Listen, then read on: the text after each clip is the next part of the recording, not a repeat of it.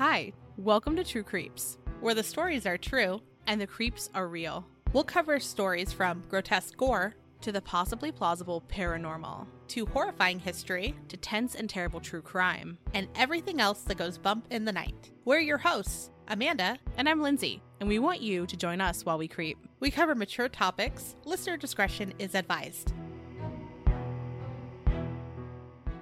Hey, everybody. Happy New Year. Happy New Year! Welcome back. We have missed you. We have. Happy 2023. I was going to say 2022. Like, I don't even know what's happening anymore. Yeah, I the other day I was like looking up stuff for next year and I was like 2024 and I was like Are you okay, Lindsay? Like are you okay? And then I was like, "No." 2022 was like two years in my head, so it's fine. Yeah, I ordered a planner and it, there was like the personalization step. She's laughing because she's seen this already. But I was like, you know, like what I want my motto for this year to be is like to just get fucked. And so like I was like personalization in a very like cute little like cursive font. That's what I put. And then like a week and a half later, I got an email from the company being like, we don't do this. We don't print profanity. How dare you? I'm offended. Yeah. And I was like, okay, okay, I get it. I understand. But like what was funny is like it's a very like polite and professional email. And at the bottom, she has the phrase that I put. So it's like, we cannot do this. We're so sorry for the inconvenience. Please let us know what you would like to do. Um, thank you, period. And then right underneath, it's like in quotes says, get fucked. And then it has their signature. And I was like, chef's kiss. I love this so much. I died when you sent me that. I was like, this is one of the funniest emails I've ever received ever. And so I was like, I don't need any personalization because I'm just going to do it myself. I have a Cricut. I can print it out on vinyl or just write it. we could do things. Yeah. the motto will be get fucked for 2023. That's the vibe. It's just like, get out of my face, let me live my life and just like breathe for a minute because I did too much working in 2022. So I want to like take a fucking moment. Everyone else can go get fucked. And I say this lovingly. Yeah. And so, Well, we were supposed to be working for the past two ish hours, and uh, instead we planned vacations. Planned vacations. We looked at houses for Amanda. Yeah. She's going to be here soon to visit, so I can convince her to stay here Mhm. forever and ever and ever. Um, but yeah, that's always our recording process because if we don't do it before we record, then we will do it while we record. And then our episodes, the editing process is like, this is a six hour edit because we keep being like, oh my God, by the way, I meant to tell you. Da, da, da. By the way, did you see this cruise? Yes, Let's look at it together for 30 minutes during the recording. we've done similar things. We're like, we'll just cut it out. Like it's like it's not difficult, but it is time that it takes to do that. So we're like, we'll just get our bullshit out of the way before we begin. Mm-hmm, mm-hmm. Do you have a vibe for 2023 that you're going to put forth? I don't know. See, like already going into 2023 is a mess. so we'll see. We'll see. Guys, Amanda's talked about like being cursed before, but like we said like okay, we're not going to like do anything during December because we wanted it to be easier on like our lives. Yeah. And Amanda's life looked at her straight in the fucking eyes and said, "Fuck you." And then she's had a really bad curse flare up. She's had a lot going on, but she is here smiling, living living her life. I'm here. I'm alive, barely. I think that your motto for 2023 should be no. Just no. No. Get out of the way. Just no. Like no, and period. Like a full statement, not because or I don't know, just no. Yeah, I'm not buying a calendar. Someone says, "How are you?" No. No planners, no calendars for me. Just no. Just no. I will not be attending. It doesn't matter. Somebody starts to ask you a question, no. But I will be attending the ghost tour. Yeah. I will be there. Yeah. We haven't planned it yet, but we're going to do it. We will. We will. Will it be like an official True Creeps one where there's no strangers? I don't know. Will it be one where we've figured something out with someone? Who could say? You know what? By the end of the tour, they will be true creeps, though. Yes, I mean for sure, for sure. if if the people who aren't with like say we have a group where there's some strangers, like you know when you go to a restaurant that has like a table, I'm thinking specifically Kobe, where do you know what a Kobe is? Do you have those there? No. Okay, it's a hibachi restaurant where they cook in front of you, right? Okay. Yeah. and there's 10 seats at the table, but if you don't come with a party of 10, they fill them in. hmm So, like, by the end of it, you are strangers who have shared a meal together. So you're like, you know that person a little bit, or you've at least watched them eat. You know, I don't know. it feels personal. My point is that th- these people will have bonded to us. Oh yeah. Yeah. The ghosts will flock to us. Or they'll, or they'll at very least be very annoyed with us. We're gonna have one come home with you. No, thank you. A ghost, not a human. That's good because it sounded like you were talking about kidnapping for a second. I was like, look at you, fresh to the state. who, could, who could know? It's gonna be a wild time. whatever you need, Amanda. Not whatever you need because I, I really would prefer not to kidnap anyone. You know, we'll see where the night takes us. Oh, what a wild time promised by Amanda. I absolutely tried to do a segue and it just became very weird because I was like chatting, chatting, chatting, murder. So let's talk about something else for just a moment of time. Anything, really. You keep hitting your thing, and I keep hearing it. I've only, I think I touched my wired once, but oh no. if I've been touching my microphone, I'm sorry. It's been weeks. We don't know how to record anymore. I'm a novice again. I don't know how to do anything. Brand new. We're fresh. Just babes. Well, now that we got the happiness out of the way, let's talk about something tragic. Yes. So today we're going to talk about the murder of Brian Egg, as well as the odd series of events that took place between the time he went missing and when his remains were ultimately found. Because it is very strange and odd. Yeah, I heard about this case a while back and I was like, but why? But how? And then I didn't have a, a lot of time because we had so many other cases we were covering. And then during our break, I was like, it is time. It is time. I have to know what happened. And I'm still not happy about it. Well, and I think one of the things that's interesting about this case is that it touches on a lot of things that we've talked about and concerns that we've raised in the past. And we'll talk about it once we get there. But because the facts of the case aren't as uh, much of a heavy lift, we were able to like go down some rabbit holes and look up some things, which, okay, we'll talk about later in the episode. But I, I thought they were really fascinating. And it was an interesting we don't always have the time in episodes to go down so many rabbit holes or to be like, well, what about this and what about that? And this time I think we did. And mm-hmm. it was an interesting research. But so before yeah. we talk about what happened to Brian, let's talk about who he was. He was 65 years old when he disappeared from his home in San Francisco on Clara Street in the south of Market neighborhood. And he had been in this neighborhood for a very long time because he purchased the property in 1976. And he was described as an eccentric neighborhood curmudgeon, which I love that. I love that. like am- amazing. He was born in San Francisco and grew up there, and he would walk his dog, Lucky, in the neighborhood. I do want to say real quick, I tried to find any information on Lucky from after he disappeared, and I could not find any article, anything from his family, nothing about Lucky. So I'm still worried about Lucky. I'm hoping that Lucky's life was full and rich and ended at a time previous to this story. Yeah. Fingers crossed. Fingers crossed on that. So Brian also watered the plants and trees in the neighborhood and he cleaned up the alleyway that was around his home. And he was known to invite people into his own personal backyard garden, which is very sweet. He was good friends with his neighbors and so good friends with them that they were the ones who originally were saying, Hey, something's wrong here. We haven't seen him. Right. And I think there's something to be said about when you have lots of people who should be seeing and hearing from a person saying, "Hey, hey, where where is he?" Yeah. This is weird. Something's wrong. But so, one of his neighbors, Scott Free, he actually seems pretty cool. I was looking at his interviews, but I also stumbled upon his Facebook because of uh GoFundMe he did later, and we'll talk about it. But he just seems like a really cool guy. Yeah, yeah. And he actually rented a room from Brian at one point. Brian formerly worked as a bartender at a well known bar called The Stud. And he seemed like he was a Luddite. He didn't use a computer or cell phones. And he lived a pretty frugal life and would often go for the free lunch program at St. Anthony's Foundation. And this program served people experiencing homelessness in the Tenderloin neighborhood. And he was actually known for talking to the other men at that program and offering them a place to stay, which is incredibly kind. Yeah, yeah. So let's talk about Brian's disappearance. He was last seen in his neighborhood in either late May or early June of 2018. In June or July, Brian's brother, his name's Devin, he tried to call him and it went to an answering machine. And remember how we talked about he didn't really use technology all that much? So it was very strange that it went to an answering machine because he's never really been known to use one. And remember, it wasn't a cell phone either. So it was like a an answering machine someone had to set up, right? And like imagine, right, the year is 2018 and you're like, now you're getting an answering machine? Right, right.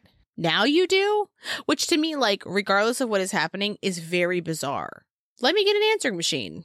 It is. It is. Do you know anyone with an answering machine, like an actual tangible answering machine today? No. No. I also think that voicemails should be illegal. Just don't, don't. Amanda's literally choking. She took a sip when I said that. I'm gonna die. Hold on. I took a sip when you said that. Yes, they should. and I said it very seriously and like looked you right in your eyes. I was like, they should be illegal. Don't leave me a voicemail. Sorry, I was choking. We edited that out, but I was choke laughing. Oh no, I'm not editing that out. I'm leaving that in. I'd taken a sip of my coffee. It's my edit. I'm leaving it in. That's fuck. That's you dying right now, live. Great. Live on True Creeps. Live on air. um Jesus. We haven't recorded in a very long time. We're we're messy. Happy happy 2023. We're messy. We're messy. Yeah.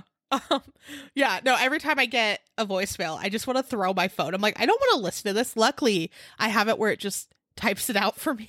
Oh my god, when I when that was invented as a thing, I was like, I'm going to find this person who invented this and kiss them on the mouth. Like this is my favorite thing. I love when it doesn't make sense. Yeah. it's not always great. And I also find it very fascinating that most of the time when it types my name out, it types out either Linda or Wendy, which it like it can't get my name right. I find very funny. But you know, such a unique name. I know Lindsay, exotic. Never heard of before. Yeah. Ooh. but I mean, I'll I will take this like bad transcription over having to listen to voicemails any day. Yeah, and an actual voicemail where you have to like record your message because at least like I've never record. I'm I'm over that. My Verizon's like leave a message or don't. I don't care. You know, beep. Please don't. No, that's what your that's your outgoing voice message should be. No. yeah. Okay, so yeah, I I know one person with an actual answering machine, and every time I get it, I'm like, why do they have this? But anyways, little tapes and everything. I don't know if it's a tape. I think they made them a little uh a little more technological. There are there have to be some that still have tapes. I'm sure there's some, but at least like they did make them a little bit better where it's not on a tape anymore. But yeah. So it was strange that he had an answering machine, but now it's going to get a lot more strange. Devin didn't recognize the voice on the machine. So imagine calling your brother and you're like, okay, there's answering machine. That's weird. But then it's like, wait a minute, that's not even his voice.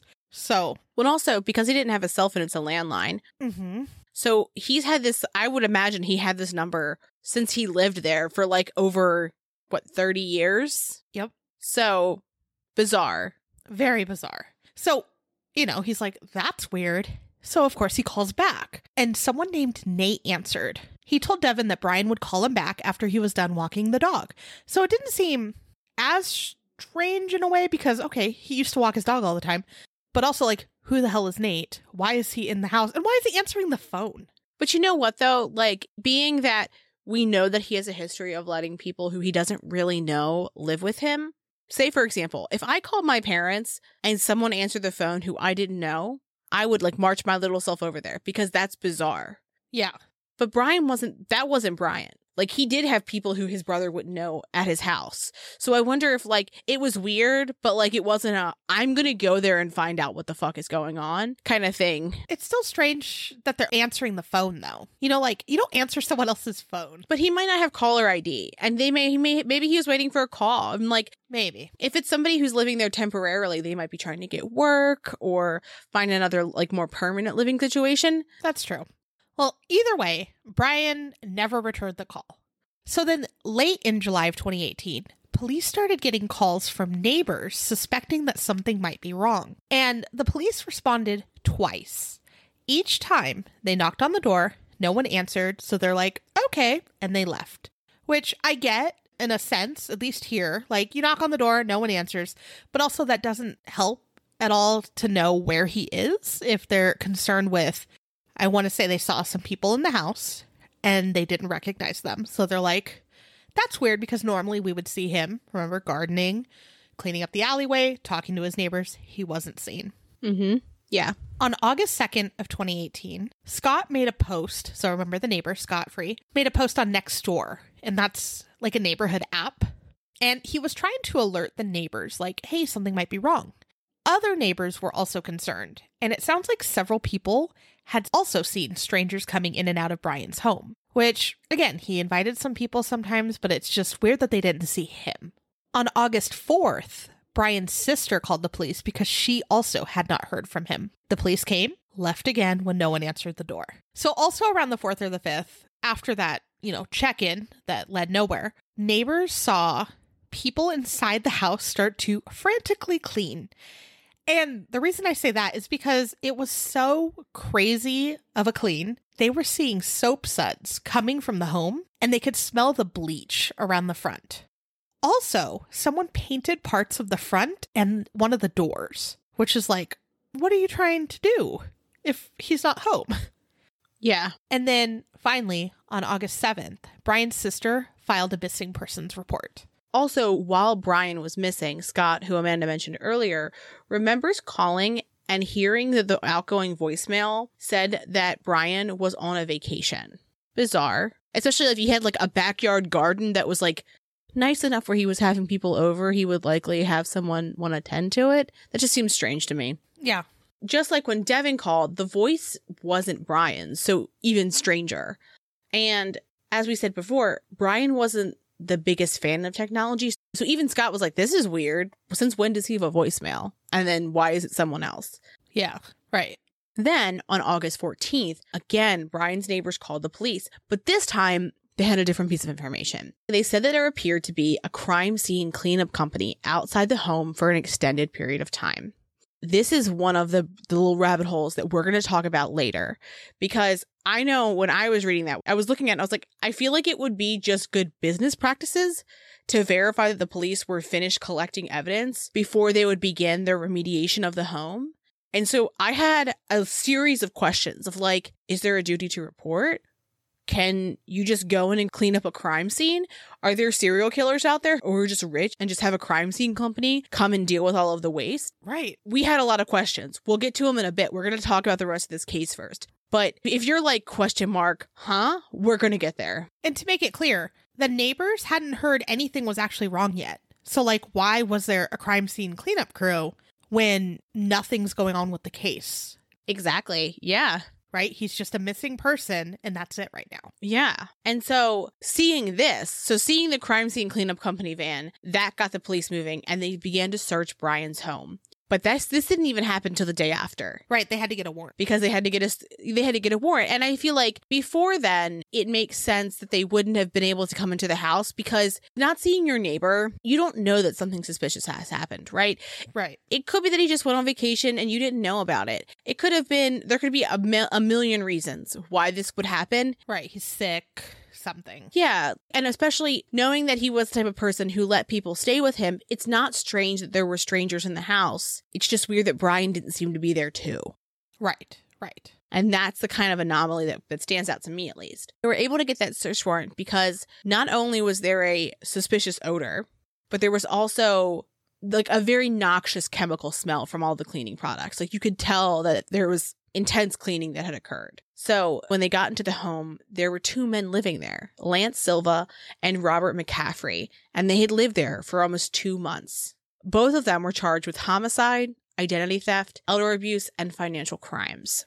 And we're going to go into that more. But I want to back up just a little because on June 1st of 2018, court records show that a 2007 BMW was purchased for 5500 by someone who identified themselves as Brian Egg from a dealership in Newark. And June 1st may have been when he, you know, was missing because the last time he was seen in his neighborhood was late May or early June. So that was suspicious. And to make it worse, a sales document was later found in the possession of Lance Silva, so one of the guys living in the home. The same car was later towed on June 15th for parking in a no stopping zone. And it was picked up later that day by two men. One identified themselves as Paul Foran, and the other was identified by surveillance video as Lance Silva. So that's weird. Yeah. Why would they be getting Brian's car? And I don't think, obviously, Brian didn't buy the car. Police continued to search the home after Silva and McCaffrey were arrested. And then, from what I read, four days later, as they're searching, in a storage room under the staircase, and with the help of cadaver dogs, police found a fish tank that had a lot of chemicals and the torso of a beheaded body in it. Fuck. The body was also missing their hands. And so, of course, they did DNA samples and they took samples from Brian's family to identify the body. And it did end up being Brian. And I want to talk about why it took so long for them to find it because, from what I understand, the fish tank was kind of hidden. It was behind a door that had been blocked by a picture. So, can you imagine though going in a house where you're like, something smells weird, there's a lot of chemicals, and not being able to find where it's coming from for four days? And we'll talk about more information about how the body was found, but it's just horrific. Yeah. So, of course, they did an autopsy, and it later confirmed that Brian had died of blunt force trauma, and obviously he was murdered. What they wrote on there is quote unquote unspecified homicidal violence with blunt force trauma. In addition to that, two of Brian's ribs and one of his vertebrae showed signs of quote unquote fresh bone breaks. And the injuries were consistent with being struck in the chest, per the medical examiner. He went through a lot. It's so sad. This doesn't seem like a crime of opportunity. Like they just wanted his money, right? Like it seems a lot more gruesome, a lot more violent, and a lot more terrible. Yeah. I'm not saying that like killing someone for money isn't terrible. I'm saying that it just, I would imagine that would be quick. And this doesn't feel like it was quick. Yeah, it doesn't seem quick, but then also they lived in his home for months. You know, like these people are there with the smell of a body, Exactly. frantically cleaning for months. Like no regard for him at all. It's very sad. Yeah. So let's go back to the way that his body was found. Brian's remains were saturated in Drano, and investigators also saw several empty bottles of it around, from what I understand, the area that he was in. And so I was like, how do you get a body to fit in a fish tank? Because in my head, I just I don't imagine a giant fish tank. So when I was researching, it looks like it was 18 inches wide by 28 high and 72 inches long. It's a fairly big tank, but also like Yeah. I mean, it's six feet long. That's pretty long. Yeah, but it, it still just seems really difficult to put a man in, you know? The liquid level was at the level of 24 inches. They also had a sawhorse covering the tank, and then when it was lifted up, that's when the human remains surfaced to the top. Truly horrific. That's why they beheaded him, is to make him fit, I'd assume. And from what I saw, his remains still had a t shirt and jeans on. And the jeans had some money inside. So they didn't like, it sounds like they just like maybe took his wallet. I don't know. They didn't really search him. Well, and to me, that still makes me think that it wasn't just for money because they would not have found cash on him, right? Like if you were going to murder someone for money or for fiscal gains in some way, even if it was just identity theft, the idea that you would leave any cash on a person is bizarre. Right. And I did see too that they found some bone fragments in a planter box in the backyard. So I'm wondering if that's where like maybe the hands went. We didn't see any details on whether or not they ever found his head or his hands. But I mean, there were bone fragments, so I would assume maybe hands. But I feel like the skull, his head, where would that be? That was just very strange. It's not as though this is not reported on, but there's certainly not as much as you would think there would be. I find it very strange because clearly they had like cut up parts of his body, which is disgusting. And I don't know how you could do that to another human being. But why would they dispose of it in that particular way? This was a very gruesome murder, right? Gruesome. The whole area was nervous for a while. We're, we're going to talk about more details about the charges and stuff. But after about a year, no one talked about it again. Yeah. So McCaffrey and Silva, who, you know, we talked about how they were originally charged with murder, but things kind of turned. The San Francisco district attorney dropped all charges against both of them. The charges were dropped pending further investigation. According to the DA's office, the police have yet to present a case to them, which is wild to me. Yes. Because we're not just talking like okay, for murder, okay, I maybe there all the evidence was destroyed perhaps, but there's surveillance with him in the car. Right. Right. So McCaffrey was just freed. And then Silva was held in jail because of a parole violation, though. So interesting. And I believe he was the one that they suspected was using Brian's debit card. So Silva ultimately was released in April of 2019. So they both got out. Brian's friend and neighbor, Scott, did an interview a year later, and it kind of made me sad. He was like, It appears they've gotten away with murder because no one is in jail currently. I just wish police were being more active with the investigation. Maybe they say they are, but it certainly doesn't appear that way to me. And unfortunately, like that is common when you and I discuss some of these cases, is like it's hard to tell if anything's moving. So, after all of this happened, Brian's family sold his home in May of 2019 after they weren't able to find a tenant to live in the property. It was sold for $1.5 million, which, I mean, San Francisco, I know it's like a lot, but oh my goodness, that's a lot, a lot for such a tiny place. Did you see how much he paid for it originally? No, I didn't. What was it? I want to think it was under 20,000 that he originally bought it for. Ah. Oh, yeah, he was there for a long time. And so when I was like looking at the property, I wanted to understand the layout a little bit more. I couldn't find a too too much on it. Mm-hmm. But Zillow does have a couple pictures of it, the front and everything. And if that's correct, it's only 800 square feet. So like it's like a tiny apartment sized. I know like New York, San Francisco, everything's so like close together and tiny, but my goodness, 1.5 million for 800 square feet. That just blows my mind. Yeah. And from what I saw, the new owner was having trouble with like people sneaking into the home and living there still. Were they living there? that happening? They were like squatters. No, but the owner wasn't living there at the time. No, no. Oh my god. Could you imagine like you just wake up and someone's like this is my room, motherfucker? Like, oh my god. Right, right. So the owner, he bought it with the intention of tearing it down and doing something else with it. And from what I saw, like during that time though, the owner was having trouble with people breaking in and living there. So he tried boarding it up and like calling police and things like that. And he just couldn't keep the people out. So what he finally decided to do is to rent it to two men at like a low rent situation in exchange for keeping up with the home. Mm-hmm. But his intention, I couldn't find if he he's even started anything with it. I think because of like COVID and all of that pushing everything back. Yeah. But he plans to demolish it to make room for a five story condominium project, which is wild. He bought it for 1.5 and then like for this tiny little space, you know, making all this condo project is just I can't wrap my head around it because everything here is so spaced out and like everything being so close together there. Oh yeah, but they're probably if he's building up though. Yeah, yeah, yeah. It's just it's wild to me. So in August of 2020, Scott did a Facebook fundraiser and he wanted to plant a tree in Brian's honor. He also again discussed how there's no progress in the investigation and that police have seemingly given up on the case. I did see some pictures from his fundraiser and it looks like he made like a little memorial for Brian and that is still available up on Facebook, but it made me sad like he misses his friend. From everything we could find, the investigation is still ongoing. And the last update said that they were following some good leads, but we didn't see that anything's happened yet. Which is wild to me. It really, really is wild. Yeah, it's very strange.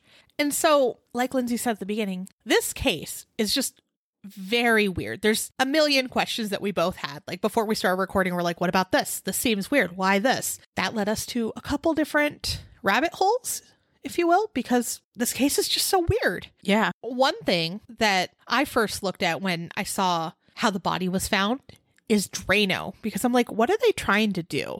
Were they trying to do like Breaking Bad type situation in the fish tank, like hoping that the body would just dissolve away? And so I looked at Drano a little bit more, and I am on every list now, by the way. For sure. For sure. For surezies, yeah. But when I was looking at Drano, it has one of the ingredients is sodium hydroxide, which is caustic soda or lye. And I never really thought about what was in Drano. But do you remember when we last brought up caustic soda? I'm going to say yes because I've seen the outline and it made me remember it. But where, Amanda? Leonarda Cianciulli, your favorite. I do love her. She is my favorite soap maker. I was like talking to a woman who makes soap and I was like, you can make soaps out of human bodies. And she looked at me like I was insane. Kindly, but like, oh, Well, because that's weird. that's a thing to say. And I was like, Leonardo da da da da da. And then she like backed away. She's like, okay, weirdo, and like left. She's like, hmm, okay, okay. Just moved on. Is her shop next to yours? Did she move promptly? Well, she didn't move promptly, but she was like, just a head nod. She's like, oh, you know my secrets. Uh oh. Yeah. But as a refresher, she uh, killed people and is said to have dissolved their bodies in caustic soda to make things like, you know, tea cakes and soap. We also had a lengthy discussion on what a tea cake was that episode and how to bake one. Yeah, delicious. This still grosses me out when we talk about her. So, caustic soda, it is pretty common in a lot of household items. So, it's it's safe depending on what it's in. But in its pure form, and when a lot is used, that's when it becomes dangerous. And so, I started to research like what would Drano do to a body?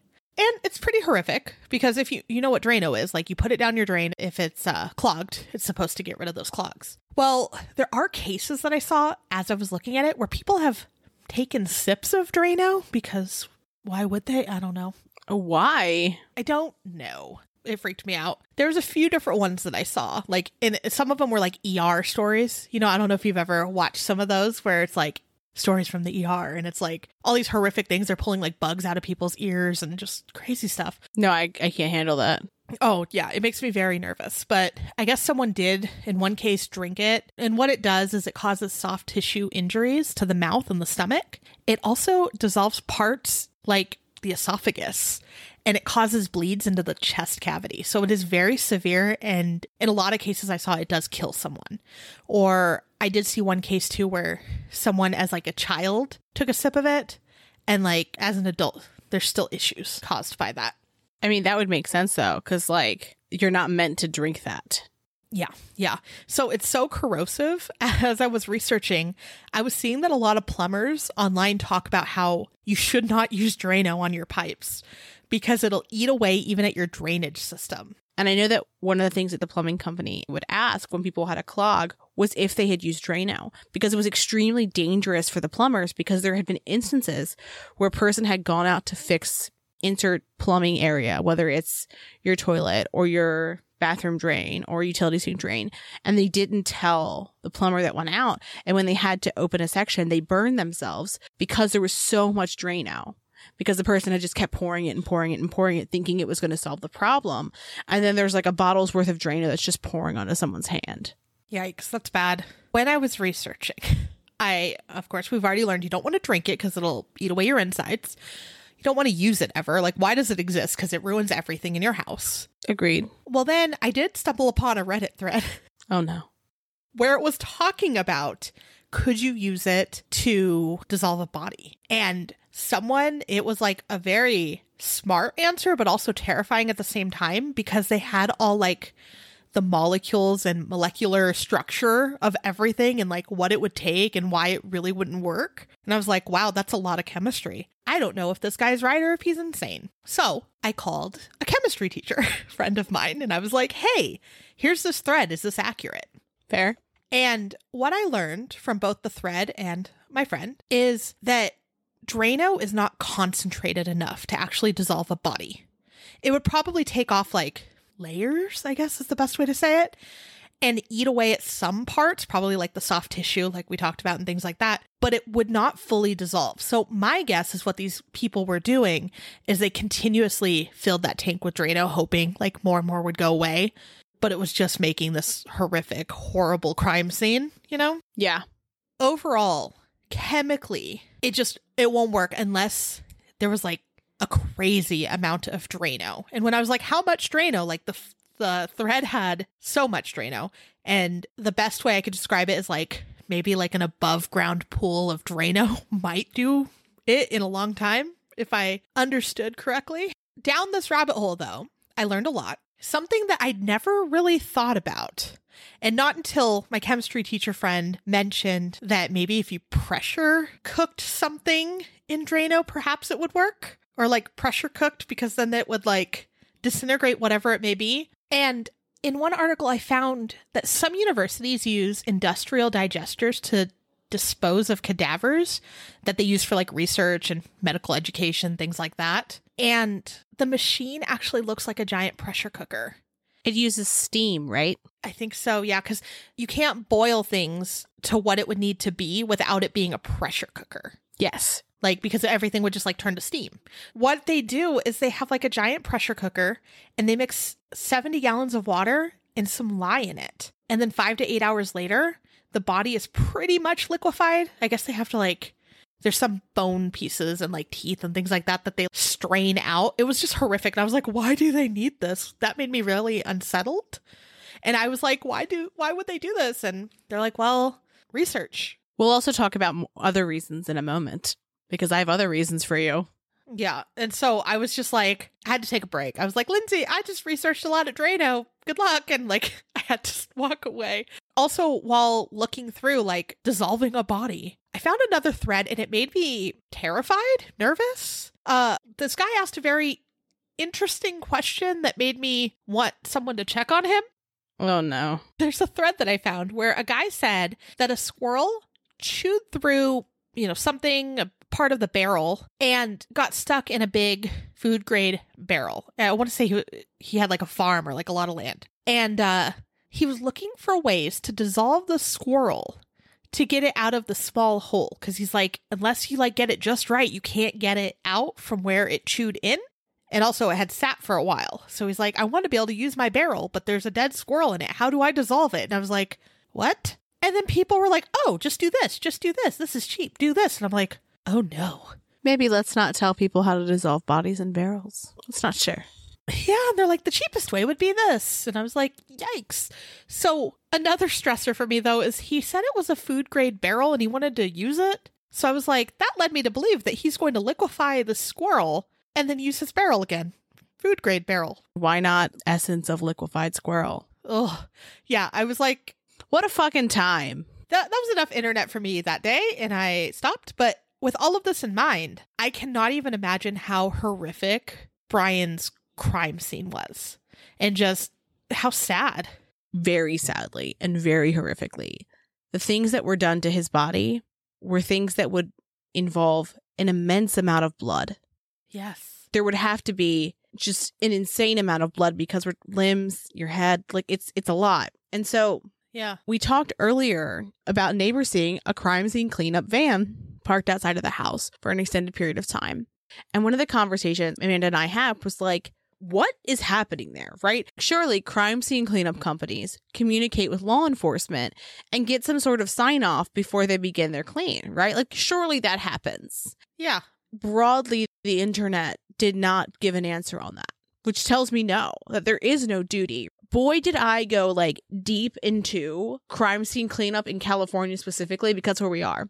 Mm-hmm. This is what we're going to talk about. To kind of like back up a little bit, the way that I framed this was like, who has a duty to report a crime? Because as a person who is intimately aware of evidence of a crime, to me, it would make sense that they would be part of the group of people who would be required to report, but they're not. And I find that fascinating. The only time I would be like, okay, that makes sense is, you know, when someone has a loved one pass at their home that they don't see all the time? Yes, that's called an unattended death cleanup. And that's a different type of cleanup service you can get. It can be done by the same company, and often companies will do like Right.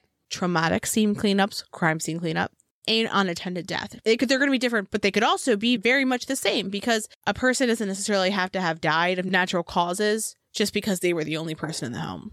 Well, what I had seen, and I obviously don't know who they hired, but this week as I was researching, I saw some stories of where loved ones have passed with animals in the home, Mm-hmm. and people did not know for a week or two. And so they've had to hire a company, but obviously there's different types to come and clean up the body because the animals had moved things around. Mm-hmm. But that's much different than what the scene would have been for these people, obviously, because of how much blood you just mentioned. Yeah. So, like, backing into this question, right? Who has a duty to report a crime? Right? Like, just like Right. fully backing out. The short answer to who has that duty depends on where you are, what the crime is, and what a person's involvement is. And so Brian was murdered in California, like we mentioned. So we're going to talk about laws in the United States. And so America laws are from English laws, right? A lot of times they're rooted in those. And so, beginning in English common law, a citizen could face criminal prosecution if they failed to report a crime. And this was called misprision of a felony. And throughout history, a person could be imprisoned merely for failing to report a felony, but this is pretty harsh. So, lots of states today don't have a prison time as a penalty.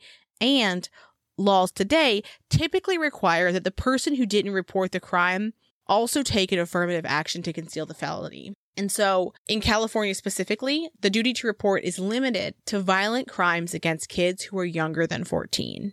Which, by the way, to me is disgusting because a 15 year old is a child, a 16 year old, like up until 18, you are a child by the state. However, outside of 14 year olds, if you are part of an original, like, crime scheme, you encourage the crime, or if you helped in any way, then you could be on the hook for not reporting. And so this inc- includes times when you're not physically present for the actual like crime happening, but if you assisted before or after. And here I'm like, okay, would cleaning up the crime scene count? Right. I don't know. And so when you Google crime, in quotes, by the way, this is my, my search term. Yeah. Because I tried many searches because I had, we had our section in our outline of like crime scene cleanup. And I Mhm. spent an hour researching and had nothing at first because I kept trying different like search queries to find exactly what I was looking for. So when you Google quote, crime scene cleaner quote, and then duty to report in quotes, there are exactly four hits. Two had to do with fictional cop shows, and the other two are the same article on different sites, but they're completely irrelevant because it's talking about coroners. Mm-hmm. And so I am not optimistic of like what we're going to find, right? And so I learned more about crime scene cleanup than I ever really considered. There are ways in which the system should work, so you should be able to trace back remains from a crime scene cleanup. But it's not because they're trying to make sure that crime scene cleanup companies aren't helping serial killers. It's for a lot of different other reasons. So, crime scene cleanup isn't federally regulated, but there are guidelines that exist that impact the industry. And they're from the Center for Disease Control, the CDC, the National Institute of Occupational Safety and Health, OSHA, Environmental Protection Agency, the EPA, Department of Transportation, DOT, and other federal and state agencies. Most states do not require a formal education or even a certification to work as a crime scene cleaner. It's wild. And in California, the California Department of Health does require that crime scene cleanup companies have a trauma scene waste practitioner permit if they want to operate in California. And in that permit, it asks, you know, your standard questions like who are you? What's your address? Whether you will be transporting the waste yourself or whether you'll be working with a third party company to transport the medical waste. And then, if so, they want to have agreements between the transportation companies as well as the waste transfer stations or the waste treatment facilities. And we'll talk about them in a minute. But per the CDC and, and OSHA, there are specific ways that biological materials need to be handled. And in all of the things that I thought about crime scene cleanup, one of the things that I never considered is what happens to that waste. I never considered it. Right. The area is clean. I don't I don't know if I assumed it went into a landfill, but it doesn't because there could be hazardous materials in there. There could be bloodborne pathogens. Right. Like medical waste. Yeah, just like medical waste. You know, there's sharps containers so people don't prick themselves, but like if a person has an organ removed and they're not going to and they didn't consent to like donation or testing or anything like that, that will be disposed of. And not like there's just like loose livers in the landfill. Hopefully, but there's a specific way that it needs to be handled. The CDC and OSHA have determined that if an area, an item, anything in a facility, place cannot be effectively disinfected, that it has to be removed. Only hard, non porous items can be effectively disinfected because there are not cleaners that will disinfect soft or porous things. Mm-hmm. So that means that, for example, and actually the CDC and OSHA have a very specific issued guideline on bloody carpet. Oh. It must be treated as full medical waste. So it's regulated medical waste, which is like a special term of art. Regulated medical waste, it has to go in a red bag, Uh huh. which is like an industry standard so that everybody has the same thing. Yes. If it is carpet, the bag has to be a textile specific bag so it can actually hold it. Yeah. Then that bag that is supposed to be strong enough for whatever's in there has to go into another container. By the way, the bag has to have a biohazard symbol on it. Right, right. But so it goes into another container that's leak proof. And then that container is supposed to be labeled with where it's from, what the weight is, and all these things. And there's going to be a specific chain of custody as it travels Oh. throughout this system. I mean, that's good. Yeah. And so as the regulated medical waste transfers the chain of custody, there's supposed to be documents manifest. So it's, again, it's tracked. You should know where things come from, especially because say they find out later that this person has insert rare bloodborne pathogen. They need to know Yeah. who all touched it, where it came from, who could have possible exposure. And so I believe that the chain of kind of custody goes from either a facility that generates medical waste as it's, you know, what it is. But here we're talking about a crime scene cleanup crew. And then either that company has transportation abilities of its own or they have a third party transporter that's regulated from the state. From there, it either goes to a transfer facility where it'll end up going to another facility to be held or destroyed, or it will go directly to a medical waste treatment facility. Okay. And again, you have to be registered with the California Department of Medical Waste in order to be a transporter of regulated medical waste. And every quarter, all of these transporters have reporting that they have to do. And it includes the contact from whom they picked up the regulated medical waste, the business's name, their address, and the number of pounds of each type of waste that was transported. Okay. And interestingly, like when you're looking at this sheet, it has traumatic scene waste and red bag waste separately. So interesting because there's some overlap there because we know that the carpet could, for example, be in a red bag. Right. The waste is ultimately stored or destroyed in accordance with federal or state laws at that medical waste treatment facility. And this is done by incineration or surprisingly, Amanda and I hadn't talked about the process earlier, autoclaving. And that's a method of sterilization that uses high pressure steam Mm-hmm. in order to destroy biological materials. So that same thing that you were talking about earlier that they're using with cadavers, they likely just have their destruction on site for ease. And there's a lot of different reasons to do that as well for like medical waste. Or I, I don't know if you saw the articles recently. I've seen them all over social media, but I guess a bunch of eagles got sick at a landfill because some veterinarian did not follow proper protocol for euthanized animals. And the eagles ended up eating the euthanized animals and all getting sick and dying because this this process wasn't followed and there's a lot of different reasons someone or something could pass and then if something were to eat it Yeah, they would also die exactly. I'm not a trash scientist. You don't want that seeping into the ground either, right? Whatever it is. And so failing to dispose of waste per federal and state regulations is a crime. And one of the things that I learned throughout this is that there's a very specific way that this needs to be done, including which type of chemicals can be used and should be used to clean up traumatic scenes. So, one of the things that I thought was really interesting is that theoretically, if a crime scene company, cleanup company did come, there should be a record of the waste that was removed from that property. right and why they were there I didn't see anything that said you had to explain yourself, right? Like there was nothing that said that, but wouldn't it be obvious what they were picking up though yes, but also keep in mind like maybe they used there maybe there was another creature on site that could have made that blood. If you're picking up what I'm putting down, Ugh, yeah like maybe they're saying that something else terrible happened, right? Or maybe maybe they said that like the investigation was already done. You don't know what that conversation was, right but one of the things that I thought was interesting is that it was readily accessible to find that reporting was required for companies that transport regulated medical waste, but I didn't see any reporting requirements for the people who actually clean up crime scenes. So like you have to apply for that permit to be a company, but I don't see anywhere where you have to say like here are the places that we cleaned. Especially for I mean for some things I understand, right? Like say because these companies will often do multiple cleanups. Like they'll often deal with mold and like bad stuff like that too, and like that kind of remediation. But if you're dealing with unattended deaths or traumatic scenes, it would just make sense to me that there would be some level of reporting structure there. And in addition, I didn't see, because I didn't see that, I don't know if there's any check system to say, like, okay, ABC company that cleans, right? I'm going to give you transporter 50 pounds of waste yeah and that their number would be checked against the transporter's number to verify that both match. Because theoretically, someone could just pay that transporter kind of like on the side to transport medical waste and they could just kind of like fudge their records and say, no, I actually picked up 75 pounds. Mm-hmm.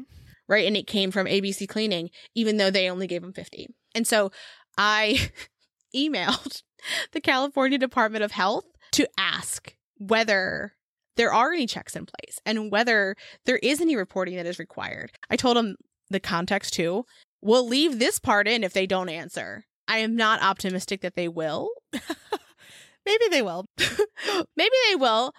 Maybe they will, and I'll take and I'll leave this part in and have a little postscript that says they responded, but I'm not optimistic. But I thought that the best person to ask would be them, right? Because they're the people who are regulating this. And so, how good of a job are they are they like doing to make sure that these companies are not helping killers get away with crimes? So, um, just interesting, just interesting. Also, like again, this comes up with a lot of a lot more questions, right? That we were asking each other of like one when they hired them, right? Remember, they were using Brian's finances. No, no, I hate this already. Can say, say it, say it. Yeah, so You, we talked about this, but I forgot about it. they were using his finances and they were going to pay them for my question is what were they going to pay for if they were pretending to be brian right and they're like come clean this up here's my card or here's the cash you know here's how i'm going to pay you i'm just so confused on why they were hired what they were actually there to clean up because remember they had already like repainted pieces of the door and things like that and like crazily cleaned the front area of the home so much so that people could smell the bleach right and the chemicals. Also i go back to like okay what did they do? Did they like break in and kill him at the front door? Because i mean that would make sense to me if they had to clean that area. This is just wild speculation by the way. But then they move him down to this weird secret closet room and you know do what they did. What were they there to clean up? Were they like here's a fish tank of a person? No i doubt that because then that would red flags. What was happening? They removed his hands. They removed his head. yeah. Yeah. I think that they were there to clean up the blood. but the blood they had already frantically cleaned up. Yeah, but at least the front area of it. I am assuming there's carpet there. Mm, maybe. I think there was carpet and that that's what they got. Because I think that would have been the hardest thing to clean. And also, I mean, like, look, if you are going to murder someone, it's not the worst idea to have a professional clean it. I'm just perplexed on why the company would actually do that mm-hmm. and like shame on them, right? Because look what happened because of it. right right And so I would imagine that they did a deeper clean because keep in mind, I can clean my house. The average person does not know the protocols to completely remove blood from a scene or biological matter. You and I do not know how to do that, but they do. yeah And so I would imagine it was that. Like they basically completely cleaned the crime scene up. So there was no evidence left. And I wonder if maybe they knew someone. You know, like they knew someone that worked at this place or knew someone that knew someone that were, you know, like some reason where the red flags weren't like super visible. Like, oh, they know this person, so they're not murderers, you know? What what was happening? Well, and that's what I'm saying is that like it could even be that what they knew, the person that they knew was a transportation company and that they there was actually no one from this actual company inside cleaning up. It was just someone picking up the waste itself. Maybe. One of the things that I, you know, I've seen often talked about in relation to true crime cases is who pays for crime scene cleanups because we actually have a um disgusting amount of burden that is placed on victims in our country. Because if you think about most violent crimes, right? Say you were stabbed while walking down the street. The government does not pay for your medical bills to treat your stab wound. You pay for that, right? Isn't that wild? Yay. Here. yay, yay, America. What the fuck? And, you know, in that same kind of like, what the hell? Generally, the person who owns the property or who is renting the property is responsible for that crime scene cleanup. So, like, someone who you love dies and you are on the hook to make sure that is cleaned up. I did not know this fact before researching is that some homeowner policies cover it, crime scene cleanup Interesting. which good, I guess. And in California specifically, there is the California Victim Compensation Board, and they will actually reimburse people who have had to pay for crime scene cleanup, but the maximum they will pay for is one thousand seven hundred and nine dollars. So that's like the front porch. I doubt that goes a long way. Yeah, I'm like, I don't know how much it costs, but given like that there's such a like specific way things need to be handled, that would make me think that it would probably more be more than seventeen hundred dollars. Uh, yeah, yeah. Like, I mean, think of like how many hours that takes, how many people probably, depending on the level of cleanup. Materials alone is going to be very expensive. So, shifting from crime scene cleanup to kind of like case status, the literal the section on our outline is how the hell did they not get charged Yeah. with anything? And we've really been trying to figure that out because it doesn't make sense. There's witnesses placing these people at Brian's house. There's surveillance of Silva with the car that they purchased. There's a man who clearly did not die of natural circumstances who was in between McCaffrey and Silva and the money that they possibly wanted. To press charges and proceed with the trial, the prosecution needs to be able to prove beyond a reasonable doubt that the defendants were the perpetrators. And I feel like there was a good case for that, just with the what we've talked about already. Mm-hmm. The only reason I can think to not press charges is that they had information that convinced the prosecution not to press charges. Whether that was information about this particular circumstance or whether they had information that led to the arrest and conviction of someone else, I'm not sure. Right. And I know that they mentioned too when they were talking about the car that someone else was there, Mm-hmm. but then you never really hear his name come up again, which was very strange. And then also, I'm wondering like, yes, maybe they were, I mean, even with the update, they said, oh, we have some leads, but you never hear who the leads are. Perhaps, I mean, we've seen this in cases too. Perhaps their leads are already behind bars or already life in prison or, you know, a reason that they're not going to spend the money Oh yeah. Or they're dead. or they're they've passed. But you would think that the friends, the neighbors, the family, and things like that would have been told. And to my knowledge, the things that I have seen online, at least from the neighbors, are that nothing has come up. Well, like I also I don't think they would tell the neighbors, but I think they might tell the family. Mm-hmm. I mean, maybe. And you would hope though, like Maybe. that the friends would find out through the family. I I don't know. Yeah, it's just it's hard and bizarre. It's very weird. And then, I mean, the other thing is like maybe these individuals knew the right people. And we've seen that with other cases where they have some sort of connection and things get lost, or the actual evidence that puts them there is gone magically, or, you know, whatever it may be. That's a little conspiracy theory there, but perhaps they knew the right people. Yeah, and like in this situation, it's hard for me to look at like what they did, both to his actual body, but also like the identity fraud, and like make it a reasonable response. It's not as though like you can look at this this situation and go, it sounds like self defense, right? Like how could how do you get there? It's just really bizarre. Right. And we spent a lot of time looking to go, why, why? Like, just why? why isn't this Yeah, a thing. Why are people free that we're living in a home with a body, right? Like yeah, that's pretty insane. And this is one of the I think one of the crazier ones that we've covered where we're like, why is there no arrest? What's going on? It's been years and we don't have answers to our many, many questions. Well, and one of the question, another question that I did have was, have any other bodies been found in fish tanks? Mm-hmm. And I will tell you happily that I could not find any others Thank goodness. Because I was like Googling it and I was like, I really hope I don't find anything else. I hope this isn't a trend of things that happen. Right. So it's interesting too because there's just something about this. Some of the facts in the case and some of the things that we know, like they add up strangely. Yeah.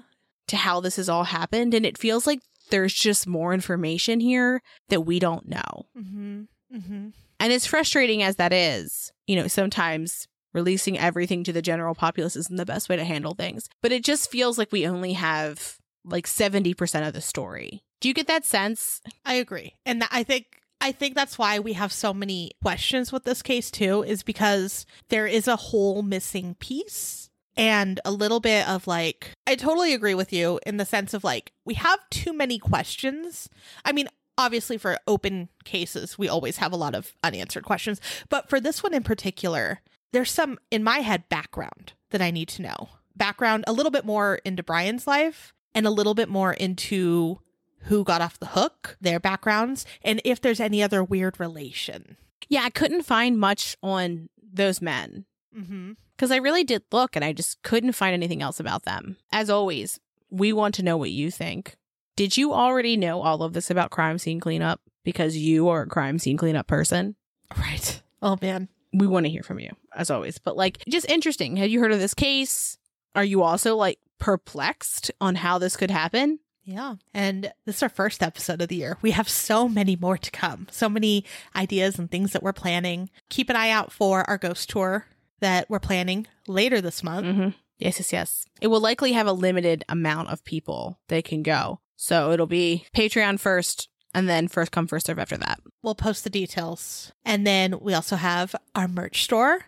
Head to our website to check that out. We have our Patreon still going. And of course, like Lindsay said, they'll get first dibs. So a lot planned this year. Oh, and also, you know, last year we had it up just for our podiversary episode, but we now have a section on our website where you can submit your spooky, scary stories to share with us all year. Mhm. And if it's relevant to something that we're talking about, we'll bring it in. Otherwise, we'll throw it into their podiversary episode later this year. also, while you're there, you can also send us ideas for episodes if you want to. Yeah. Or tag us in things. We love it. We love it. We do. Yeah. And there's also the Facebook Bat Bonfire that is open to everybody now. So feel free to join that. And if you're a Patreon, you have our Discord. Yeah. Where we're chitter chattering all the time. Talk to us in a lot of different ways, a lot of methods. yeah. Notice us. We're noticing you. As she says creepily. Always. Always. well, and with that, Happy New Year. Have a great weekend. Thanks for creeping with us. Thanks for listening. And as always, a special thank you to our patrons who support us via Patreon. Please see the link in our show notes to learn more about how you, yes, you, can begin to haunt the dump, guard vortexes, or even become a scorching Sasquatch. Ooh. Also, in our show notes, you can find the link to our website, more information on our sources, our social media handles, and our merch store. We'd love for you to keep creeping with us. So if you like this episode, please subscribe, rate, review, and share the show with your fellow creeps and or ghosts. I beg of you.